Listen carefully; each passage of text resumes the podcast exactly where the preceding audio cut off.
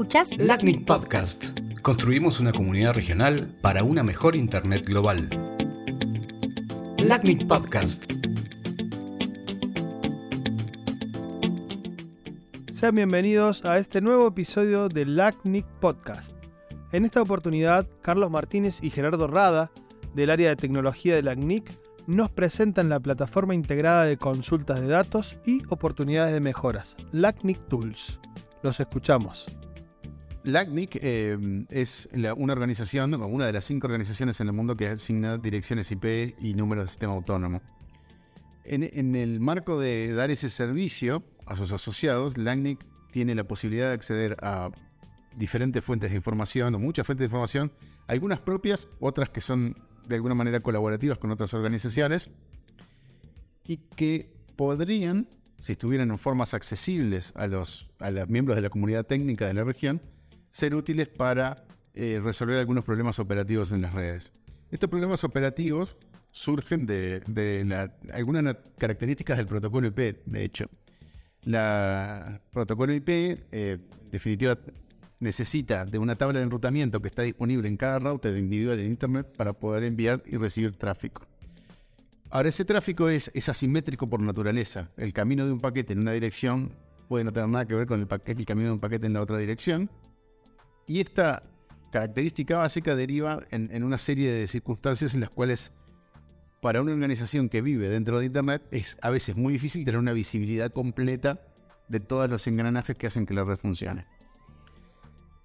En ese contexto es que LACNIC tiene una serie de iniciativas, de proyectos, de producir herramientas que le permitan a la comunidad técnica de LACNIC tener visibilidad dentro de alguno de esos engranajes que hacen que la red funcione. Y LACNIC Tools, que es el que vamos a conversar hoy con Gerardo, es uno de esos proyectos. Sí. O sea, buen contexto de cómo surgieron estas herramientas, porque efectivamente, cuando nosotros desarrollamos, por ejemplo, RPKI o el GUI ya existía y desarrollamos RDAP como una herramienta nueva, es una parte de esas herramientas que las personas usan, pero es raro ver el valor si es que no tienes todo el contexto. Entonces, me acuerdo que identificamos la necesidad de desarrollar herramientas que complementaran la información que estamos ofreciendo con esas herramientas que resolvían problemas, ¿no? Por lo menos en el contexto de RPKI, si tú creabas un ROA, no podías ver el efecto que tenía el ROA si no tenías una herramienta que permitiera ver el estado de validez de los anuncios. Entonces, por ahí surgió una herramienta que se llamaba Announcement. ¿Te acuerdas, Carla? Después, nos tocaba explicar cómo crear un ROA. Entonces, tú le explicabas a la gente que necesitaba el sistema autónomo de origen y las IPs, pero no siempre tenían toda la información. Entonces, nos tocó crear una herramienta que les investigara cómo tenían los anuncios y le propusiera qué ROAs crear. Y ahí surgió el ROA Wizard. Alguna herramienta más que los visores, ¿no? RPKI es de estas tecnologías en las cuales LACNIC es una parte, uno de los organismos que las implementa. Tiene una complejidad particular, que es que muchos de los objetos o la información que está almacenada en RPKI está en formatos que no son comunes, son formatos que están encriptados. Y digamos, la visión simple, si uno simplemente se baja los archivos, es muy difícil ver algo en ellos. Entonces, para poder ver la información que está contenida dentro de esos objetos, hace falta desarmar esa bolsa criptográfica que los contiene y mostrarlos en un formato amigable para poder entender qué es lo que está pasando. Entonces, el hecho de que la gente pudiera ver el contenido del objeto, ¿no? Facilitaba que tú le explicaras que adentro estaban las IPs. Y la gente veía las IPs, veía la fecha de validez inicial, la fecha de validez final, que si no era un objeto difícil de entender si no tienes la parte de verlo. Ya comentamos 3 herramientas de las que existían previo a la integración en Tools. Y hay más, cuando surgió RDAP, era la evolución del protocolo GUI, o así se pensó, porque estandarizaban las respuestas, estandarizaban las preguntas, pero al final, cuando un humano iba a consumir la información del RDAP, era una página en blanco con un JSON y que por más estándar que sea, era difícil de entender. Entonces ahí surgió el RDAP Web. Entonces era un intérprete de ese formato de texto largo y blanco, con mucho espacio en blanco y con muchas comas y llaves abiertas y cerradas, bueno, presentaba un formulario web que era entendible por un humano. Esas son cuatro herramientas que estuvieron previo a la consolidación de Tools como herramienta que centraliza todas estas herramientas, y que bueno, que eran complementaban eso que decía Carlos, ¿no? El fondo, el servicio que dábamos se veía complementado con este grupo de herramientas. Para unir eso que estás diciendo con el contexto del principio, piensen cómo, si bien la información que se genera dentro de JUIS, se genera dentro de RDAP, se genera dentro de RPKI, es en general, es información gestionada por los asociados del LACNIC. Sin embargo, los consumidores de esa información no son asociados del LACNIC, son la comunidad, no solo de la región, sino en la comunidad global. Entonces, el brindar esas herramientas es importante no solo para los asociados, no solo para la región, sino para toda la comunidad técnica de Internet, para poder diagnosticar situaciones que pueden no estar funcionando como se esperaba, incluso cuando no son de la región, pero siempre que involucran el recurso de numeración del LACNIC. Hay, en toda esta simetría que yo contaba al principio del protocolo IP, hay una responsabilidad que es de quien tiene la titularidad de los recursos, pero esa responsabilidad muchas veces consiste en proporcionar información para que otros puedan operar de alguna forma en la otra dirección del tráfico. Hay una simetría que está presente en casi cualquier protocolo que ustedes mencionen o vean en Internet. Bueno, algo que pasaba con estas herramientas que fueron diseñadas para, lo que hemos explicado, para complementar el servicio principal y para hacer más entendible todo el proceso, era que tenían backends robustos, ¿no? Y complejos, porque las operaciones que hacían en realidad eran complejas, pero quizás interfaces, vamos a llamarlas descuidadas, ¿no? O interfaces preparadas para usuarios administrativos y no tanto para darlas como un servicio. Entonces, eso hacía que se usaran mucho en los contextos de eventos, contextos de presentaciones, donde los administradores podían usar estas herramientas para explicar lo que quería explicar, pero para ofrecerla como un servicio era un tema complicado, porque tenías que conocer cómo se usaba. A veces no, capaz no tenían un mensaje amigable o explicaba cómo entrarle a la herramienta. Entonces, bueno, era difícil si no tenías el contexto cómo usarla. Tras la consolidación de este montón de herramientas en Tools, nosotros creamos una interfaz única de acceso, donde tú puedes entrar en la plataforma con una dirección IP, con un número de sistema autónomo o con un identificador de empresa. Entonces, el caso más ideal para la herramienta sería ingresar con un identificador de empresa, pero si lo desconoces, puedes acceder con una IP. Nosotros nos encargamos de buscar la organización y, bueno, te damos el contexto público de esa organización, que tiene que ver con este montón de servicios que ofrecemos y que, bueno, que complementan esos servicios. Hablamos de las interfaces de consultas de RDAP, hablamos del visor de RPKI, hablamos de el ROA Wizard, el ROA Announcement. Hay servicios, por ejemplo, que nacieron dentro de MiLACNIC. Por ejemplo, la parte del chequeo de si está bien configurada el SOA para la dirección de reverso, y que, bueno, vimos que era útil no solamente para las personas que usan MiLACNIC, sino capaz que alguien que está fuera de la herramienta, como es información pública en definitiva, le puede servir hacer chequeos de ese tipo usando esta herramienta. Entonces, ese servicio que estaba dispuesto para los asociados también se extrajo y se disponibilizó en el Tools. Otro de los servicios que tenemos es el IRR. Cuando nació el IRR dijimos, bueno, vamos a tener otros JUIS, ¿no? Y vamos a tener que enseñar a la gente a cómo consumir ese JUIS, y capaz que vamos a tener que hacer un JUIS web para el IRR. Entonces, bueno, dijimos, bueno, no, nazcamos con algo que permite integrar la información del IRR en esta herramienta única de consulta. Ahí capaz que podemos recordar que es el IRR. El IRR es...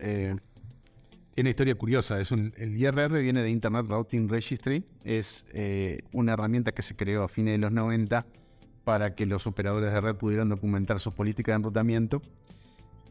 ¿Qué quiere decir esto? Informarle al resto del mundo, de vuelta piensen en esa simetría que existe siempre en los protocolos, informarle lo que ellos hacen con sus recursos al resto del mundo. Decirle de qué sistema autónomo le van a anunciar, a través de qué sistemas autónomos podría llegar a la publicación a recorrer en Internet. Y todo eso se documentaba en un lenguaje que se llama RPCL y se publicaba en forma de un archivo de texto. Eso es lo que se hacía. En sus orígenes, el IRR era algo que no tenía demasiado controles, en el sentido que cualquiera podía crear objetos en los IRRs, y eso llevó a que se fueran con el tiempo acumulando información que no era fidedigna, no necesariamente porque la gente la creara mal, sino sobre todo porque se iba poniendo vieja y nadie la borraba. Entonces les diría que, como allá por mediados de los 2000, 2010, cayó muchísimo el uso de los IRR. Estuvieron a punto de desaparecer probablemente, acompañado del comienzo de RPKI. En un momento se pensó, bueno, RPKI va a sustituir a los IRRs. ¿Por qué? Porque RPKI tiene una estructura asociada a una estructura criptográfica que se puede verificar, pero a su vez está asociado a los RIRs. Entonces los RIRs pueden autenticar los recursos que se van a incluir en el árbol de RPKI.